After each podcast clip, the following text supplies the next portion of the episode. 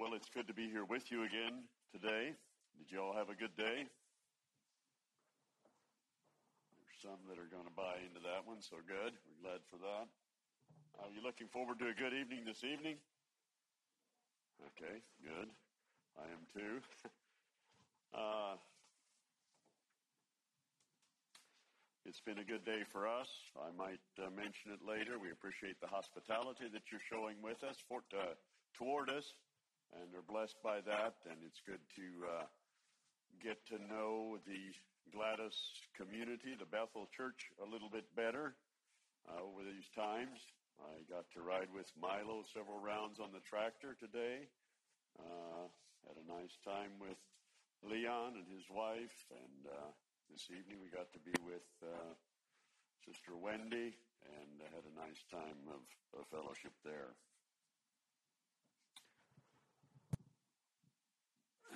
The church. We've been talking about the church these evenings, and uh, we want to continue that study. And this evening we're looking at the church as God's family. Uh, the church is a united family. There's different ways that we could title it, probably. Uh, but we're continuing the study about the church. It's interesting that John was wondering about some different metaphors. And if we were doing this in a more modern time, I think there's other metaphors that would work well. A hospital is a fairly common one that we think of. Uh, think of uh, a nursery, a greenhouse. I think uh, in many ways that would be applicable. Uh, uh, Delvin, you could relate to some of those things. Do you grow bedding plants too, or just okay? Uh, but uh, preparation for people to be out in the world, or a hospital to hurt, save those, or to, to heal those people who are hurting those kinds of things. Um, as with uh, many things in Scripture, there's different ways that you could take that would be scriptural, scriptural and that would be applicable. Uh, but I have chosen basically to concentrate on things that uh, are fairly easily sifted out of the uh, out of the Scriptures, where it talks about the about the church. Well, the church is God's family this evening. In the beginning, God created the world. He created a perfect environment. Plants and animals thrived in that perfect environment. I ponder sometimes and just think to how things might have been in the Garden of Eden and how beautiful that was. How peaceful, the lack of conflict, there's just so many ways that we can describe it and just go on and on and on. And I don't know what the most the, the, the highlights were of the of the Garden of Eden because it was all so good. It was perfect. It was peaceful. Plants and animals thrived in that perfect environment. But the crowning glory of God's creation was not the plants and animals. What was the crowning glory of God's creation? What happened on the sixth day? Yes, Vincent. God created man. What did it say about that creation of man? It was it was very good, but also he created man in in his image, okay? Anyway, Genesis 2, verse 21, and the Lord God caused a deep sleep to fall upon Adam, and he slept, and he took one of his ribs, and closed up the flesh instead thereof, and the rib which the Lord God had taken from man, made he a woman, and brought her unto the man. And Adam said, This is now bone of my bones, and flesh of my flesh. She shall be called woman, because she was taken out of man. Therefore shall a man leave his father and his mother, and shall cleave unto his wife, and they shall be one flesh. So here we have the establishment of the first family.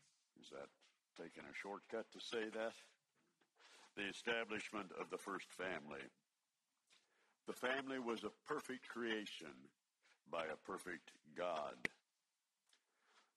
This evening, As we have in other evenings, we want to look at the family in a spiritual sense, and as the family as uh, the church. You know, the Bible refers much to the concept of God's people of being family. We speak of brothers and sisters in God's family. We say Brother Leon, uh, Sister Judy, uh, those kinds of things. In the model prayer, how does Jesus teach us to begin that prayer? What's the second word in that model prayer? Our Father who art in heaven. Again, a, a, a title pertaining to family. All of us are a part of an earthly family. We didn't just show up one day like Adam did in the Garden of Eden. We are a part of a family. We can relate to being a family. Well, let's just to kind of get ourselves kicked off here tonight, uh, let's think about some earthly families, okay?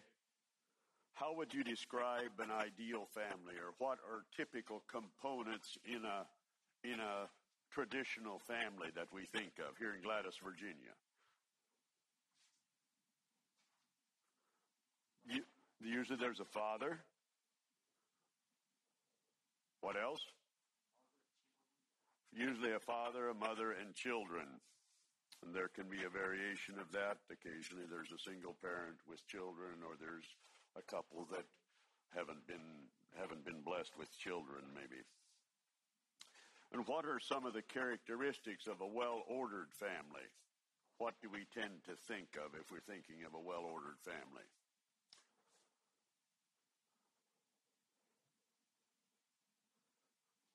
What about the parents' relationship to each other?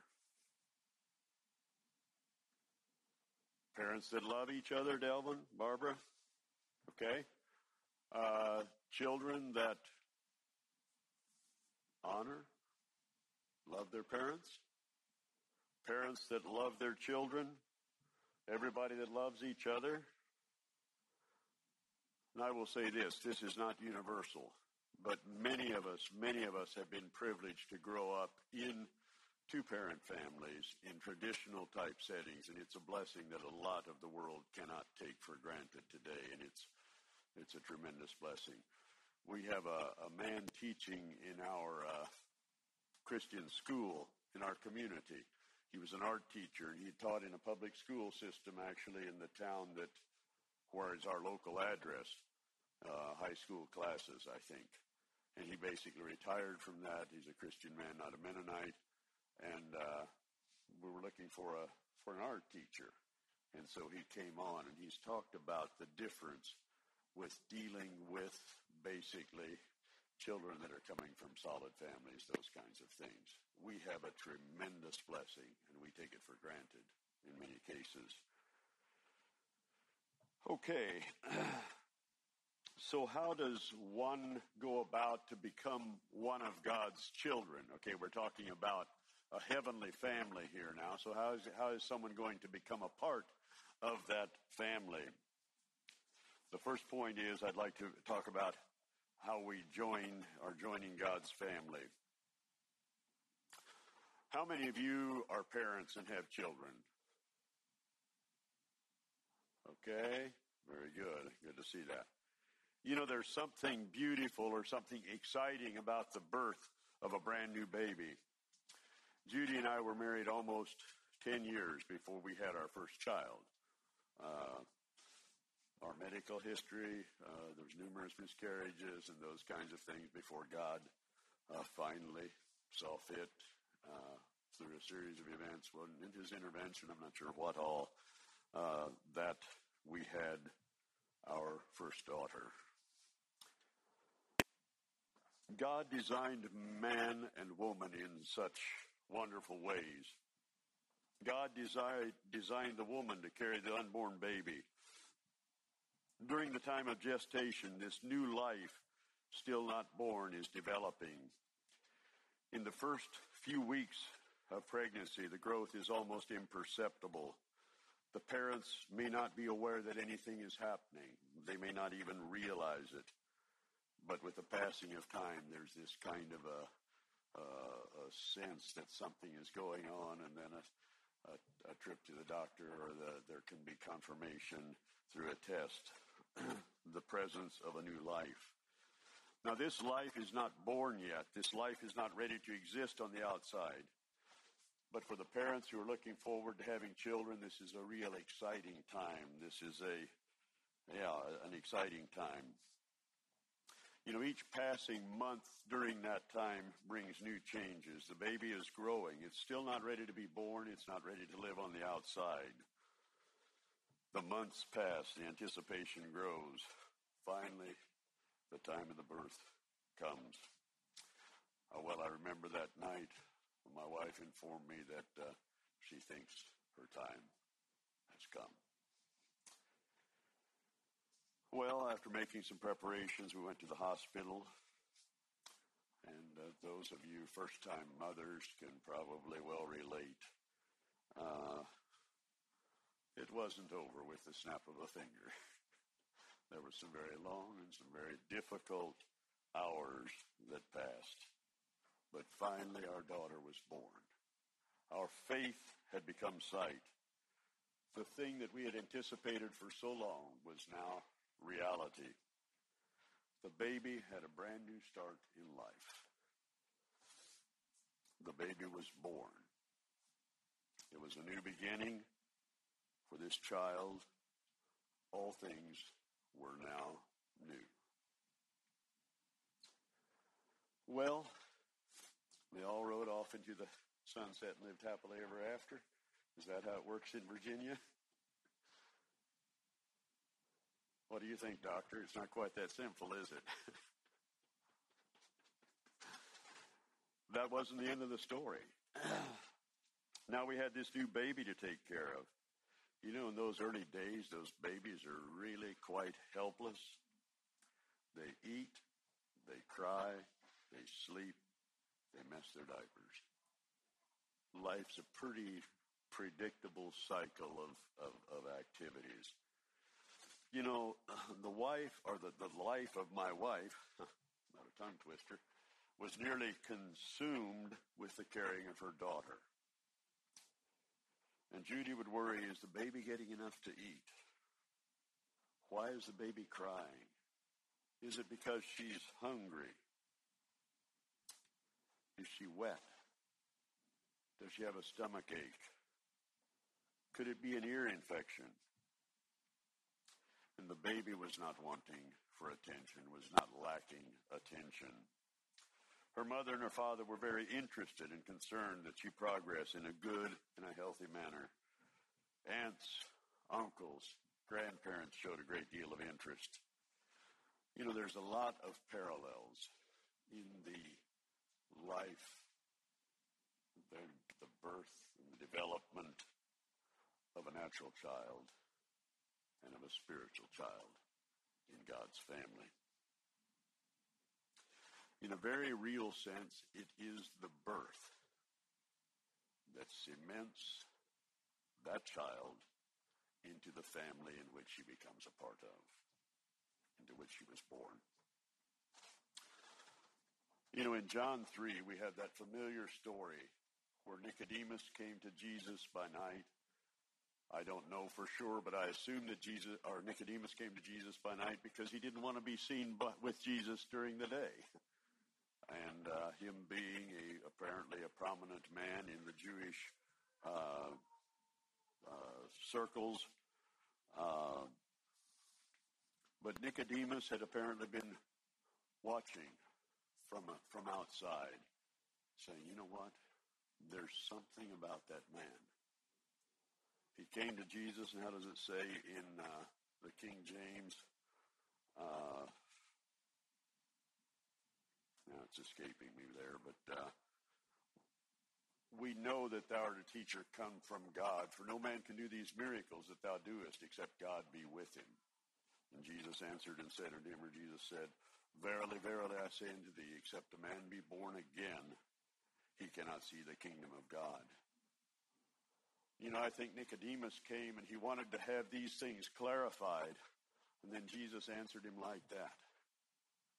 And it was sort of like, boy, this isn't getting any clearer. This isn't, isn't, isn't cleaning up for me here. You must be born again. This sounds like some kind of a, of a deal. It was like he was puzzled. What was Jesus talking about here? Could a grown man enter again into his mother's womb and be born? Sounds complicated, sounds unlikely, and I don't think uh, Nicodemus obviously was getting the direction of the track or the tack that Jesus was was sharing with him. Well, Jesus wasn't talking about a second natural birth.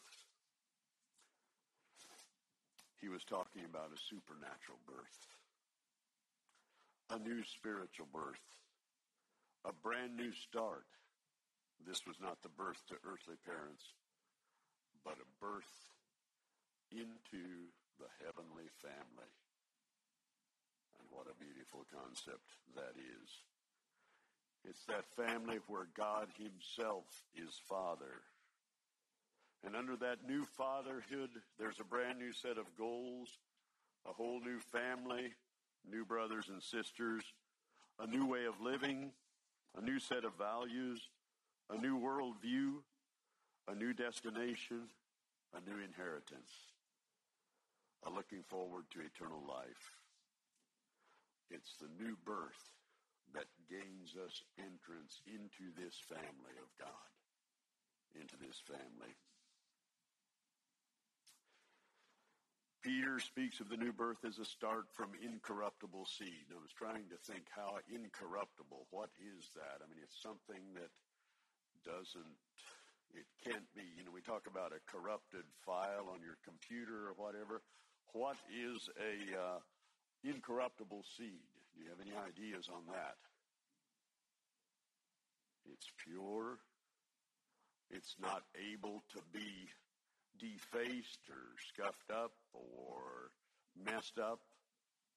Uh, incorruptible seed. Let's just read what it says in verse 23 of chapter 1 of 1 Peter. Being born again, not of corruptible seed, but of incorruptible, by the word of God, which liveth and abideth forever.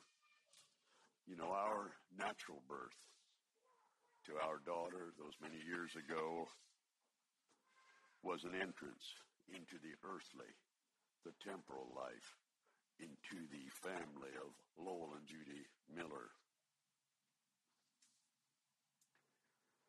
But it's the new birth that gives us entrance into the heavenly eternal life.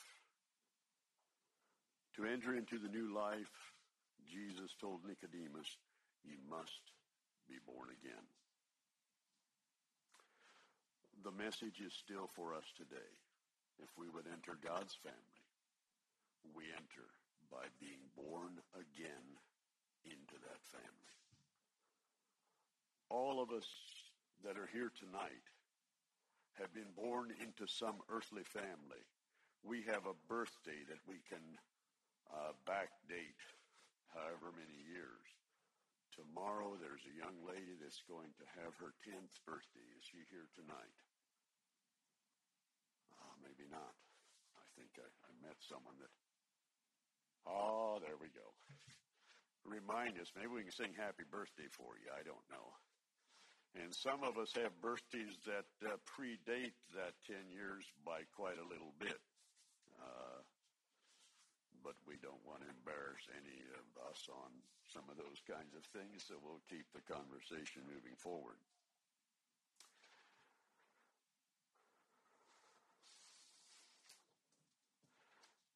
You know, it was exciting when our daughter was born, when she was finally there.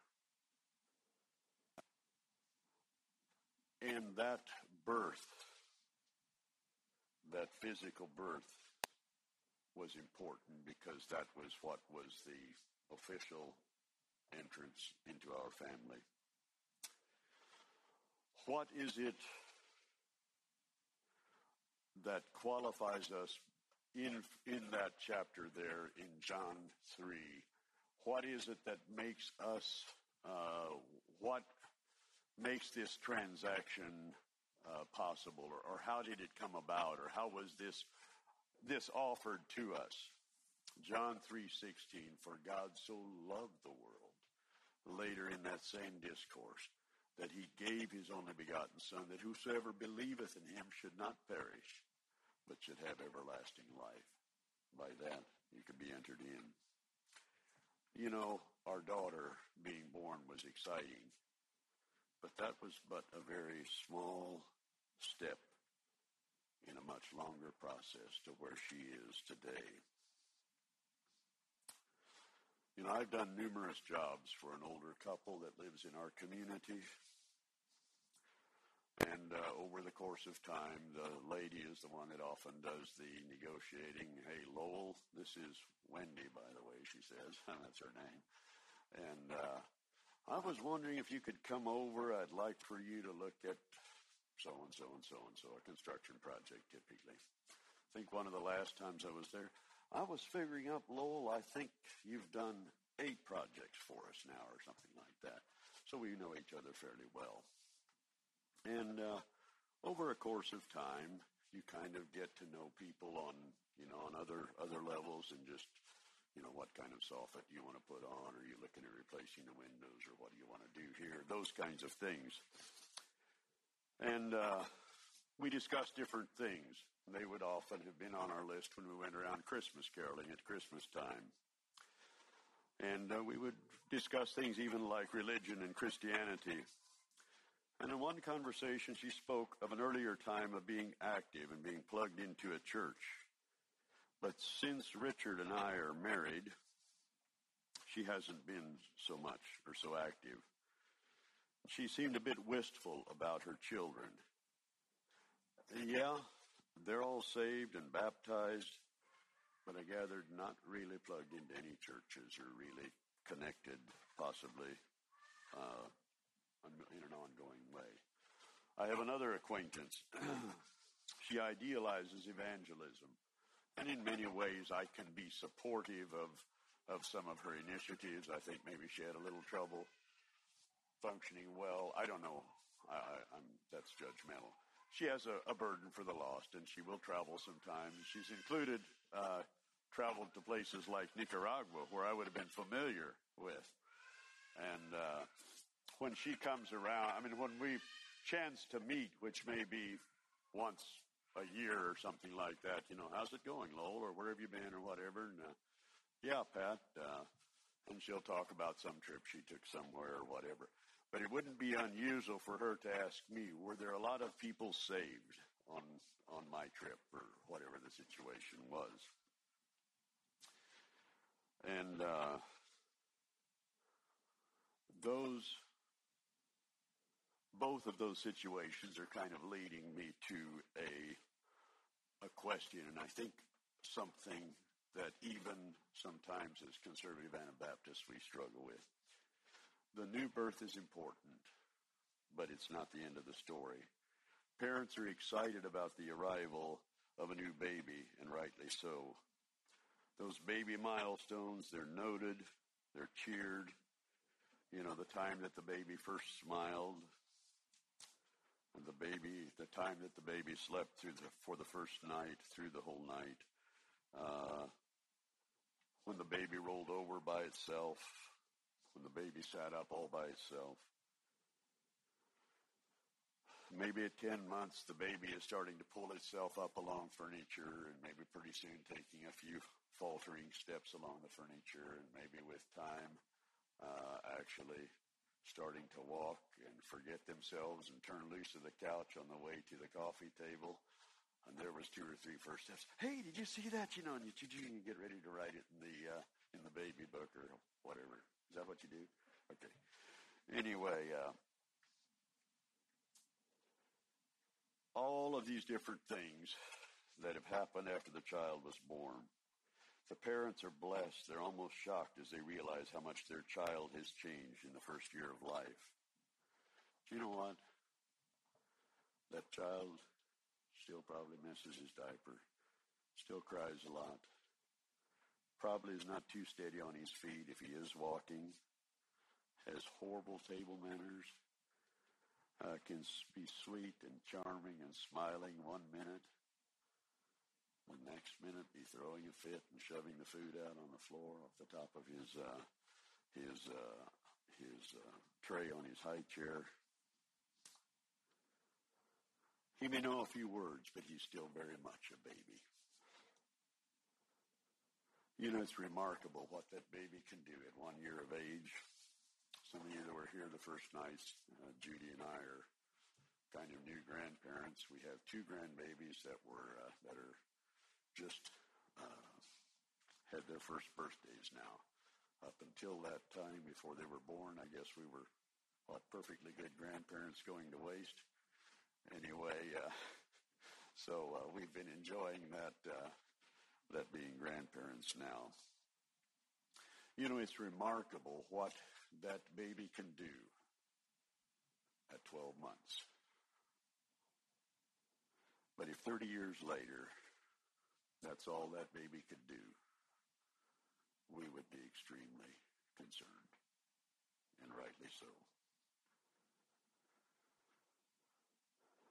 We'd say there's something that's drastically wrong for that child has stopped developing. The new birth is important. It's super important. But it's but the first step in a series of events that should continue as that person uh, is, is progressing in his life. The letter to the Hebrews talks of people that should by now be teachers, and they're still on the bottle almost. It's they should be eating meat and they're uh, they're still drinking milk. Joining God's family. What is it that qualifies us to be God's children in the beginning? 1 John 3 verse 1, it's the Father's love that qualifies us to be his children. Behold, what manner of love the Father hath bestowed upon us, that we should be called the sons of God. Therefore the world knoweth us not, because it knew him not. Beloved, now are we the sons of God, and it doth not yet appear what we shall be. But we know that when he shall appear, we shall be like him, for we shall see him as he is. And every man that hath this hope purifieth himself, even as he is pure. It's God's love that qualifies us to be his children. It's not things that we can conjure of ourselves. It's not something that we earned uh, that that qualifies us to be his children. It's God's it's God's love. It's not like you Delvin going out to your uh, cow herd and you're picking out heifers that you want to keep back. That one's good enough there.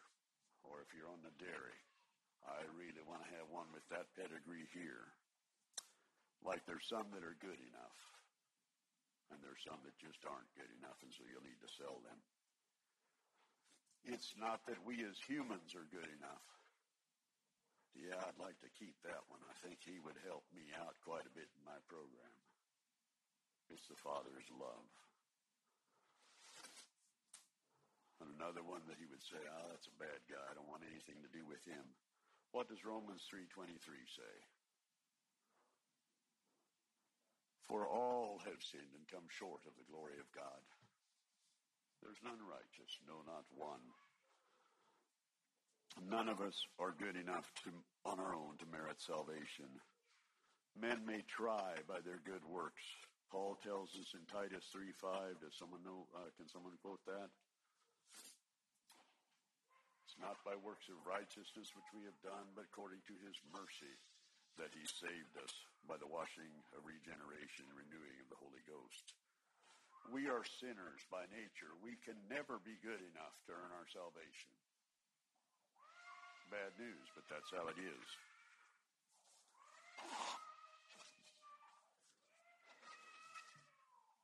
Our works will never bridge the gap in that chasm that's separating sinful man from a holy God. It's God's love that spans the gap and qualifies us to be called sons and daughters. Romans 5 8. Can anyone quote that? But God commendeth his love toward us, in that while we were yet sinners, Christ died for us. It is us accepting that love that qualifies us to be sons and daughters, that qualifies us to be a part of that family, that precious family of God. And what a privilege that is.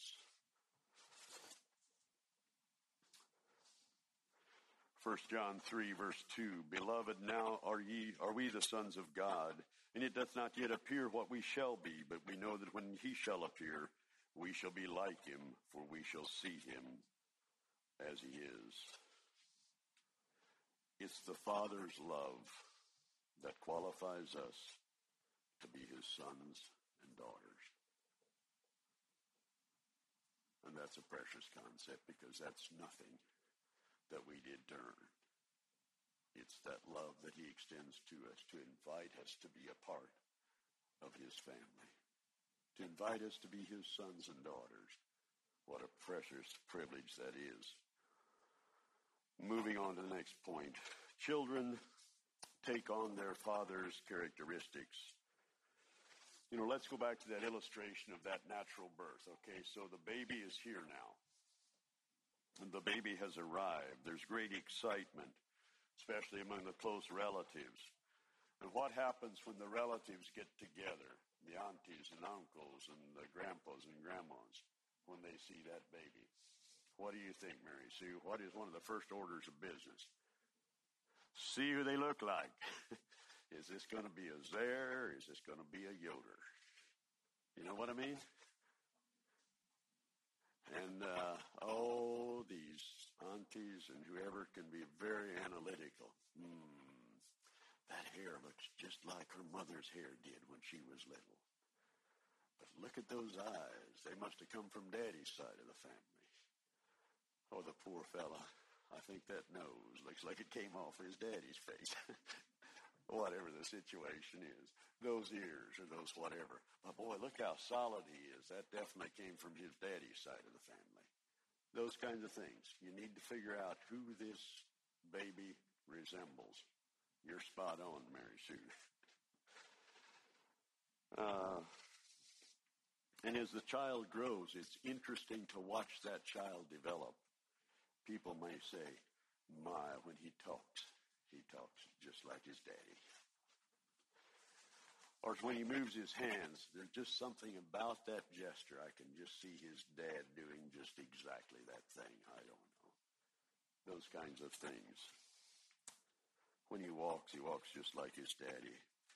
You know, those comparisons, at least depending on if the uh, mama or daddy have a reasonably uh, healthy self-esteem, that can cause just a little bit of pride. They're saying, Milo, that my boy over there is acting a lot like I did when I was young, you know, if they're talking about you. You know, and it is a blessing to see your grown children starting to tackle man-sized assignments and responsibilities and doing well with it your son's up there leading songs and you think, you know what, he's doing better than I ever would have. Blessings, brother. You know, there's a certain familial pride, or can be, I mean, in, in kind of a Christian Anabaptist sense, in seeing your children that are coming along and are, and are uh, living out some of the values that you tried to live out, or maybe carrying out some of the character qualities that you feel that that has been God's call on your life, those kinds of things. And there's a blessing in that. But as children of God, we have the privilege of bearing the image of our Father Oh, that people would say about us, these people are different. There's something special about them, and rightly so. They look and act like their father. We just got back from a fairly extensive trip uh, internationally, and uh, Judy with her veiled head and a white veil. I think she was probably occasionally uh, confused with maybe a Catholic nun or something like that. I don't know how they reconciled this guy this nun was hanging around with, but whatever that was. Uh, but it was it was like there was a certain amount of deference, and I think there was a uh, safety that they saw. They connected her with religion, with God, with whatever, and uh, there was different opportunities. I think uh, Judy has. I might talk about this tomorrow evening. Judy has a nice, warm personality. I can go through an airport, an airplane, and I can kind of mind my business and go about my business and uh, if someone's talking to Judy over there. They just kind of struck her up. And I think that is actually a fairly good example of how we should be when we have been with Jesus. You know, there in Acts 4, people looked at Peter and John. It was like, you know what? There's something going on here how does it say in the King James? And when they saw the boldness of Peter and John and perceived that they were unlearned and ignorant men, they marveled and they took knowledge of them that they had been with Jesus. As newborn babies in the family of God, hopefully people will begin to identify the characteristics of the Heavenly Father in us. We've looked at that in a theoretical sense. what does it mean in, in practical terms? What does it mean in practical terms to take on the characteristics of the father of our new family? You know, our natural children, at least in Kansas, they're born with a carnal sin nature. You have any of that going on here in Virginia too? Okay, I figured you might. Children tend to be selfish with their toys. Oh, there's some of those things that are almost hilarious. The stories that kind of get told at the family reunions, like the one, the one child who met his cousin at the door or her cousin and flopped on his toes, toys and said, "No, no, no." Just kind of a little uh, preemptive uh, uh, recommendation on how these things were going to go today, that kind of thing. You know, in the Sermon on the Mount, Jesus lines out in practical ways many things that can be different for the people that are now naming him, naming God as their Father. Jesus tells his followers to give to those who ask. If someone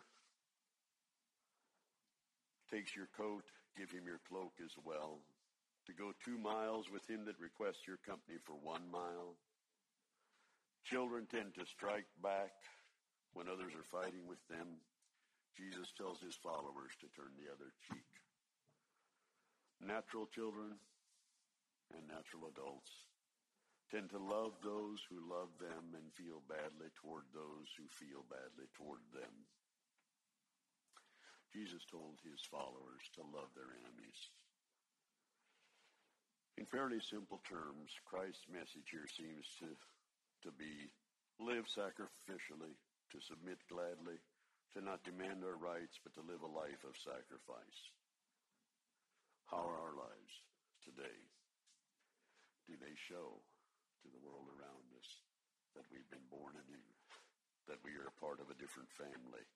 Have we taken on the characteristics of that Heavenly Father, of that Heavenly family? You know, there are some people, I, I'm just, I stand amazed at how they are in uh, relating to people. There's just something so gentle and so pure and so unmistakable and so clear about how they relate to others. And what a beautiful thing that is.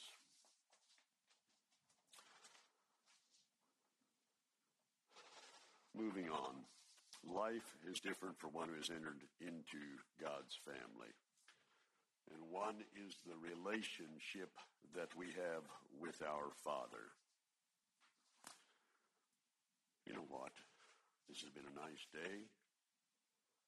And when we are outside in nice, fresh air, sometimes it's hard to stay really crisp and fresh in an evening service when everything gets really quiet and comfortable. Let's all stand and let's read uh, several verses here from Romans verse uh, Romans 8 verse 15.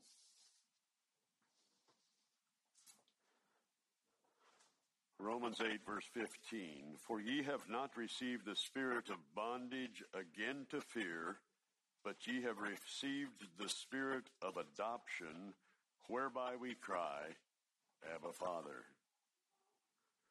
The Spirit itself beareth witness with our spirit that we are the children of God. How many of you use uh, those the next to last word in the King James in Romans 8 verse 15 typically. Abba. Abba. Do you use that regularly, Richard? Ricky? No? Randy? No? Uh, well, let's talk about that a little bit. Paul uses the term Abba Father to describe our Heavenly Father. In English, we use the term father, right? Okay. Did you call your father, I mean, your, your mom's husband, what did you call him? Daddy. Okay. What was that kind of the, the go-to here? Did you call your, your, your, uh, your mom's husband daddy? Dad? Okay. We called our dad dad. I think, typically growing up. That's fine. There's not, I'm not saying this that there's a right and a wrong way. I mean, I'm just, just uh, getting my bearings here, whatever. you can sit down now. There were some people, and I think growing up, there was, there was maybe a family that talked about their father and mother in school. And uh, that was far too, too formal. I think my mom, maybe. Her dad was Pop. Does that sound right, uh, Esther? Grandpa? I think they called him Pop. I don't know what they call Grandma. But anyway, whatever the situation is. Uh, father, the, the, the male parent, but it's a formal term. There's other more enduring, endearing terms, maybe. What did you say, daddy? Okay.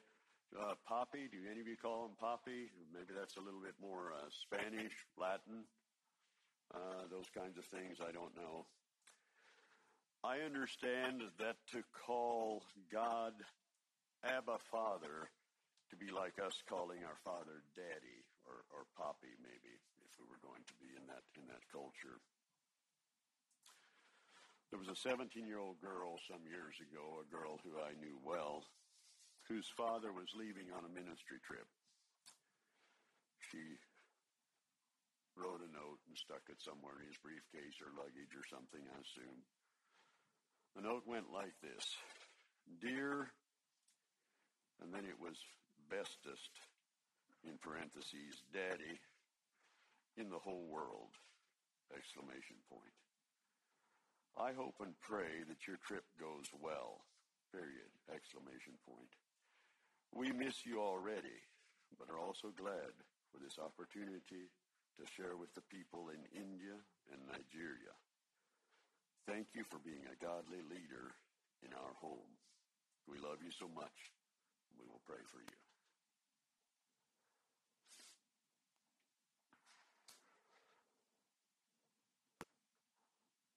Abba Father, Daddy, Poppy, we have a friend who never knew her father. She was raised by a single mother. She didn't experience the love of an earthly father. I feel sorry for someone like that. She said something like this to my wife. Only God knows how much I wanted to be a daddy's girl. She never had that opportunity. That lady is a grown lady. She's had problems relating to men. I think partly because she never knew the love of an earthly father. You know, there are many people in America today growing up without the love of an earthly father. And I think our, our culture is so broken. It is so sad uh, the way that many people are have normalized uh, these kinds of things. You know, I think of how marred that image of an earthly father and how that can make it hard for people to accept the love of a heavenly father. You earthly fathers, how many of you are here tonight?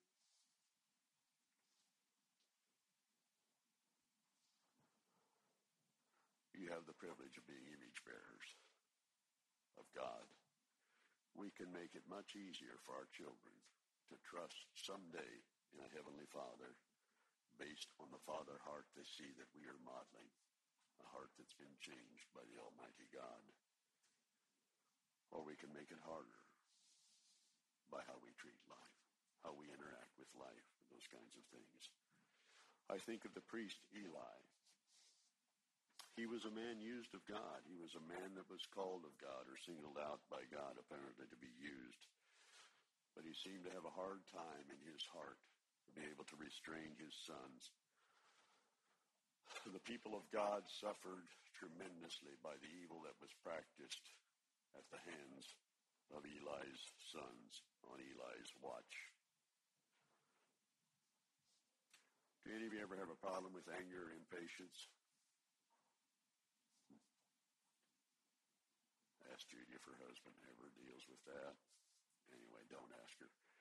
Uh, it's our anger and our impatience. It can mar the father image for our children. You know, some fathers,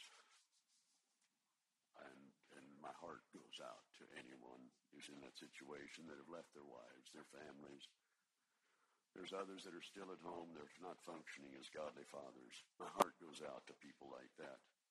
You know what? I've got good news for you. We don't have to worry about our Heavenly Father running off on the job. Earthly fathers disappoint and disappear, but our Heavenly Father is always there for us. He works all shifts. He's there weekends, holidays. A person who never knew the love of an earthly father, that doesn't have to be a fatal flaw. He can still be complete in God. God can take place of that earthly father that a person never knew. In Psalms uh, 68, I think it is, the psalmist speaks of God as a father to the fatherless. It's a beautiful concept. You know, I think we sometimes get an incomplete image of who God is. It's easy for us to see the judgment part of God. People feel that God is just waiting to pounce on them. If if we do something wrong, he'll he'll he'll get you. He's he's there. He's trying to, to, to find you in a misstep and he'll get you. And there's a sense that we need to fear and reverence him, for someday we must all appear before the judgment seat of of Christ. We must all give an account for the life that we've lived. You know, those of us earthly poppies or daddies, we don't spend a lot of time hiding behind the doors trying to catch our children doing something wrong. We're wanting the best for our children. We're wanting the best. We're wanting to see them succeed. In a similar way, I think of our Heavenly Father standing by, watching, and wanting us to succeed. Verse 17, in that text we were looking at earlier, for God sent not his Son into the world to condemn the world, but that the world through him might be saved. What a blessing. What beautiful uh, thoughts there. Our Father, moving on, our Father is looking out for us. Jude there's that beautiful acknowledgement, the praise of a wonderful God. Verse 24, now unto him that is able to keep you from falling and to present you faultless before his throne, before the presence of his glory with exceeding joy. To the only wise God, our Savior, be glory and majesty, dominion and power, both now and ever. Amen. Our precious Father is able to keep us from falling, and He's advocating for us. He's there. He's wanting to see us succeed, and what a blessing that is to protect and to deliver us from evil. And on that final day, to present us faultless before His throne, before His presence. What a blessing. What a beautiful thing that is. You know, there's other religions that are rabid about protecting their religion and their God. If someone missteps and says something bad about their religion, the sabers are rattling and they're talking about maybe holy war those kinds of things um, against the infidels who dared to speak out against their religion. I've got good news for you. We don't have to defend our God. He's looking out for us. He's advocating for us. Praise his name. He's our Abba Father. What a blessing.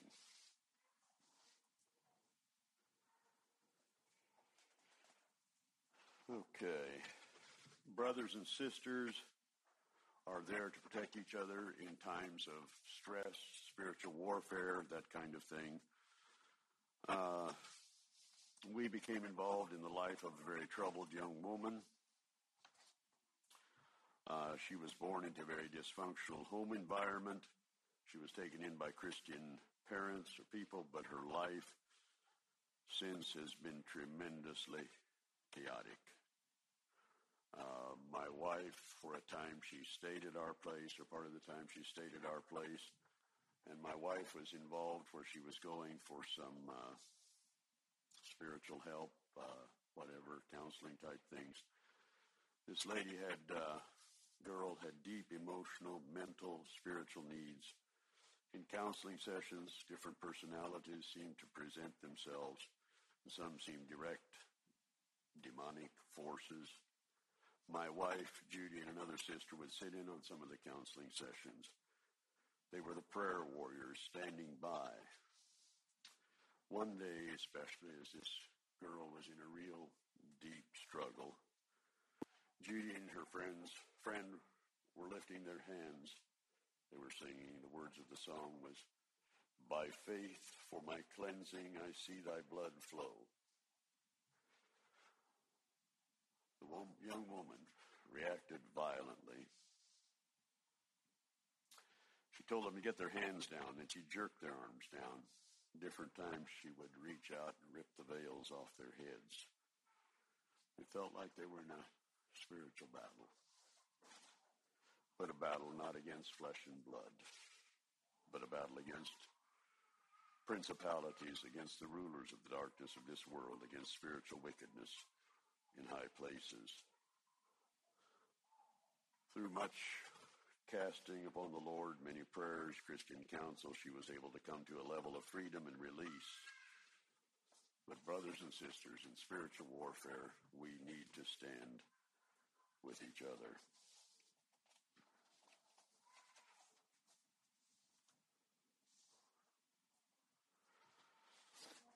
Brothers and sisters are to keep each other accountable.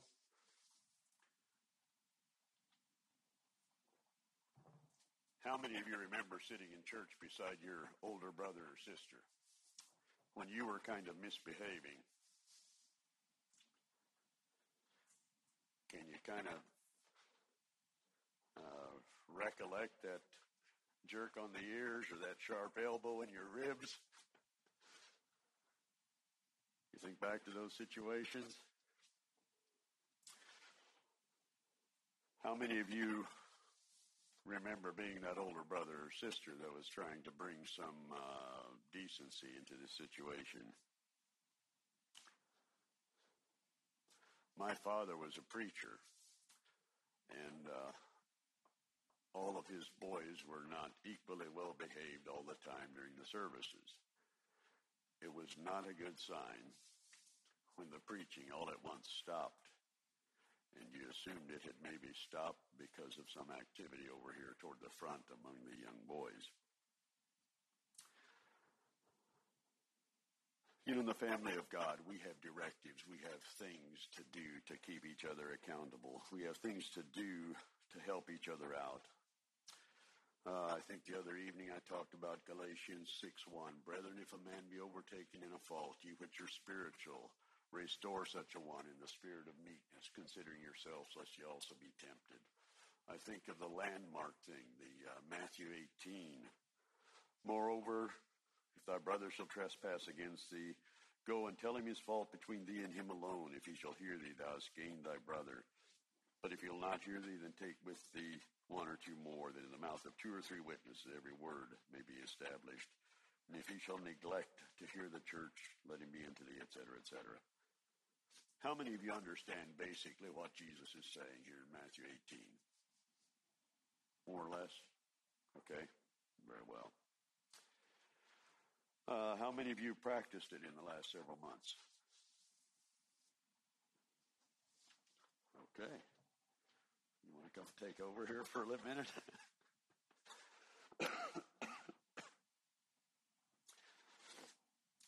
you know, I understand the principle, but it's hard sometimes to put that principle into practice. Not so long ago, I came up to a, into a situation where I could have practiced it and didn't. A brother ended up hurt, and part of that hurt was due to the way I handled the situation.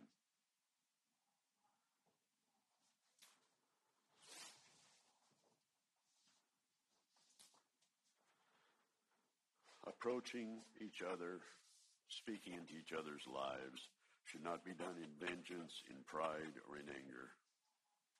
We're not to approach our brother while we're nurturing those attitudes. It's been said that hurt people hurt people, but healed people bring healing to people. Pray for that specific brother or sister until you're driven by love and a burden for healing and restoration. Moving on. We are brothers and sisters with Christ. Our family is in a transition. Uh, our two daughters are married. We have three children. Uh, our son Joseph was at Faith Builders for a couple of terms. He's back home now. But for a while, we were actually empty nesters. And so that was kind of a new experience for us. Uh, Joseph is back home now. He's actually helping carry my burdens while I'm in here with you, and so that's a blessing. You know, as God's children, we are brothers and sisters with Jesus Christ, the Son of God. Those implications are tremendous. I don't think I had given that a lot of thought in the past, maybe. You know, our earthly sons and daughters have a love for each other that supersedes love for whoever else. There were pet names that one of our children had for her siblings. I'm not sure where the name Bean and Nuki came from. And although they had occasional spats, they loved each other fiercely.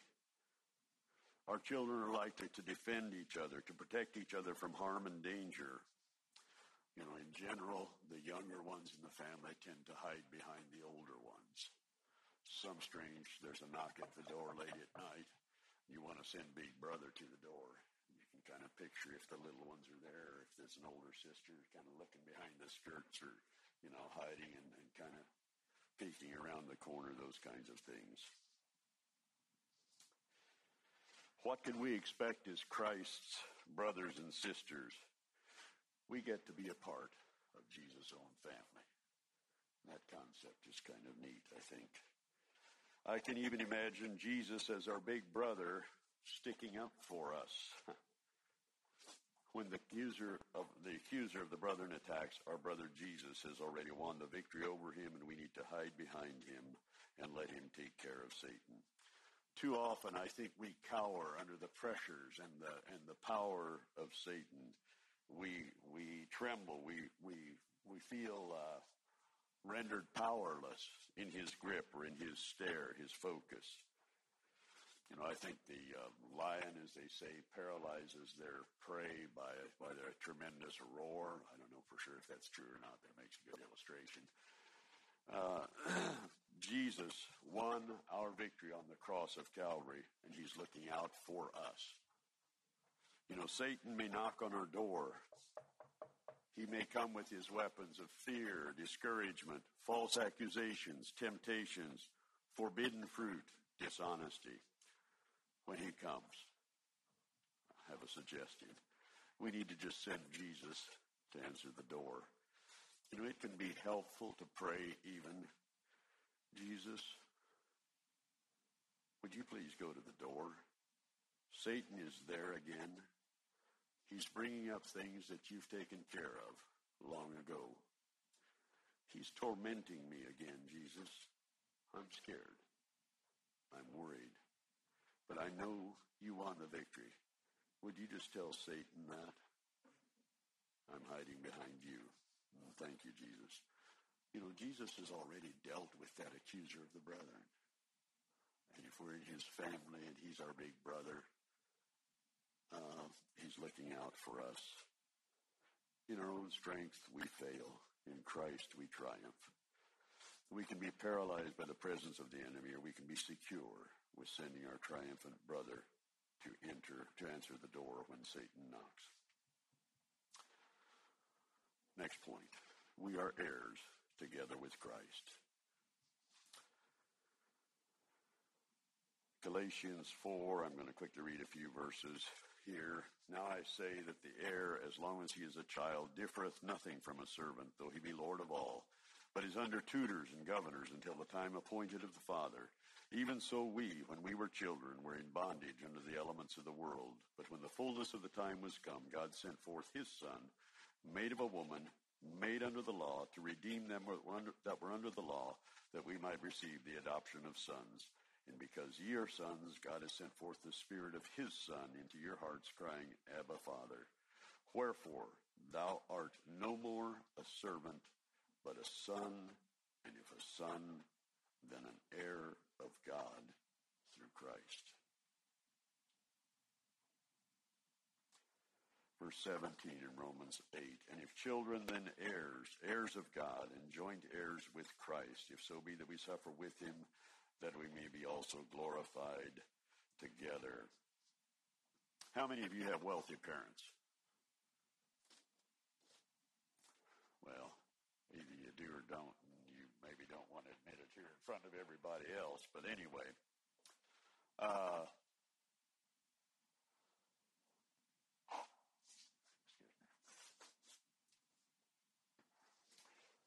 by global village standards, I think probably all of us had wealthy parents. Uh, I didn't come from a wealthy family. Um, my parents are both gone now. There was a distribution of the estate. We received a modest inheritance. It was divided among 12 children, so obviously there wasn't going to be a lot, even if there was, would have been a significant amount. Uh, Judy's folks never had a great lot of money. Uh, her father has passed now about a year ago, and I don't expect, expect there'll be much monetary inheritance from that side of the family ever either. Have you ever dreamed that someday you would come into a large inheritance? You know, maybe that neighbor over there would pleased to give me 160 acres of his farm ground that he won't be able to take with him where he's going or, you know, that kind of thing. Do you ever think of those kinds of things? There was a single lady in our church. This is, actually, it's a rabbit trail. Uh, but she was the last surviving one in her family. And they lived very, very Spartan, very conservative, very careful. But over a period of time, with the appreciation of farmland and stuff like that, there was a pretty sizable estate. And uh, somebody had helped her decide with her lawyer. There was some people that would be beneficiaries. There was quite a few charities that would be beneficiaries. And some of those charities, I think, were just kind of blown away when they got their checks. I had the privilege of being the executor of that estate. And uh, that was an interesting, interesting experience. But back to our families. I'm not expecting a big uh, inheritance from Judy's side of the family. My father was called to the ministry of the gospel at a fairly young age. We grew up in an ethnic minority, conservative Anabaptists. But though we grew up in an ethnic minority, we grew up with, I think, a fairly large worldview. I think our concept of the world about was a fairly large worldview. Uh, we were introduced to a large world and our, a world larger than ourselves and our community. I remember different guests that our parents hosted over the years. There was a tramp that showed up pulling his wagon down the road and he set up camp out behind the West Chicken House. He was there for maybe a week. He gave his name as John Smee and he did a little work there for us and it was kind of old school. And as children, we're kind of, you know, imagining what kind of a fugitive this might have been or whatever. And uh, there was a bit of an emotional uh, crisis about the time he was getting ready to leave, but God protected us and he ended up moving on. There was Tom Storsbach, the hippie guy that was kind of in the Jesus movement in the early 70s, probably that ran into my dad or into our family in Colorado. And he ended up coming to our place and staying a while. There was uh, Bob Couch, troubled man. He was also from Colorado. His marriage had fallen apart. He had two big German Shepherd dogs and an old Chevy pickup with a topper on the back. He came and stayed for a while. I remember foreign people that visited in our home a Ram Samir Hari that came from India. And then from Andhra Pradesh, there was this uh, lady by the name of Jaya Prada. It's interesting, at that time, I never knew that I would someday be involved in a ministry in India, but I think some of those things probably helped to open our eyes to a world that was bigger than the conservative Anabaptist community there in Reno County, Kansas. My mother was a gracious hostess, and she had a lot to be responsible for with a family that ended up with 12 children. And, uh, and uh, hosting was something that it, it took some effort to make those things happen. Judy's family. Some of you are familiar with that story. Uh, I think Delvin's father was significantly uh, instrumental in uh, Sanford finding peace with God. He was converted after a fairly stormy youth. He strongly felt God's call on his life. In time, he was called into the ministry. He traveled a lot in evangelistic work. While still in his 30s, Sanford took his wife and family of nine children and moved to a foreign country in the interest of extending God's family in another land. I don't expect a large inheritance there either. The children have been significantly providing for their support for a number of years. You know, an earthly inheritance is not really a lasting thing either. Earthly inheritance can take wings at the hands of people who never worked to earn that windfall. And even if a person was very careful and could save all his inheritance until he died, he still couldn't take it with him when he dies.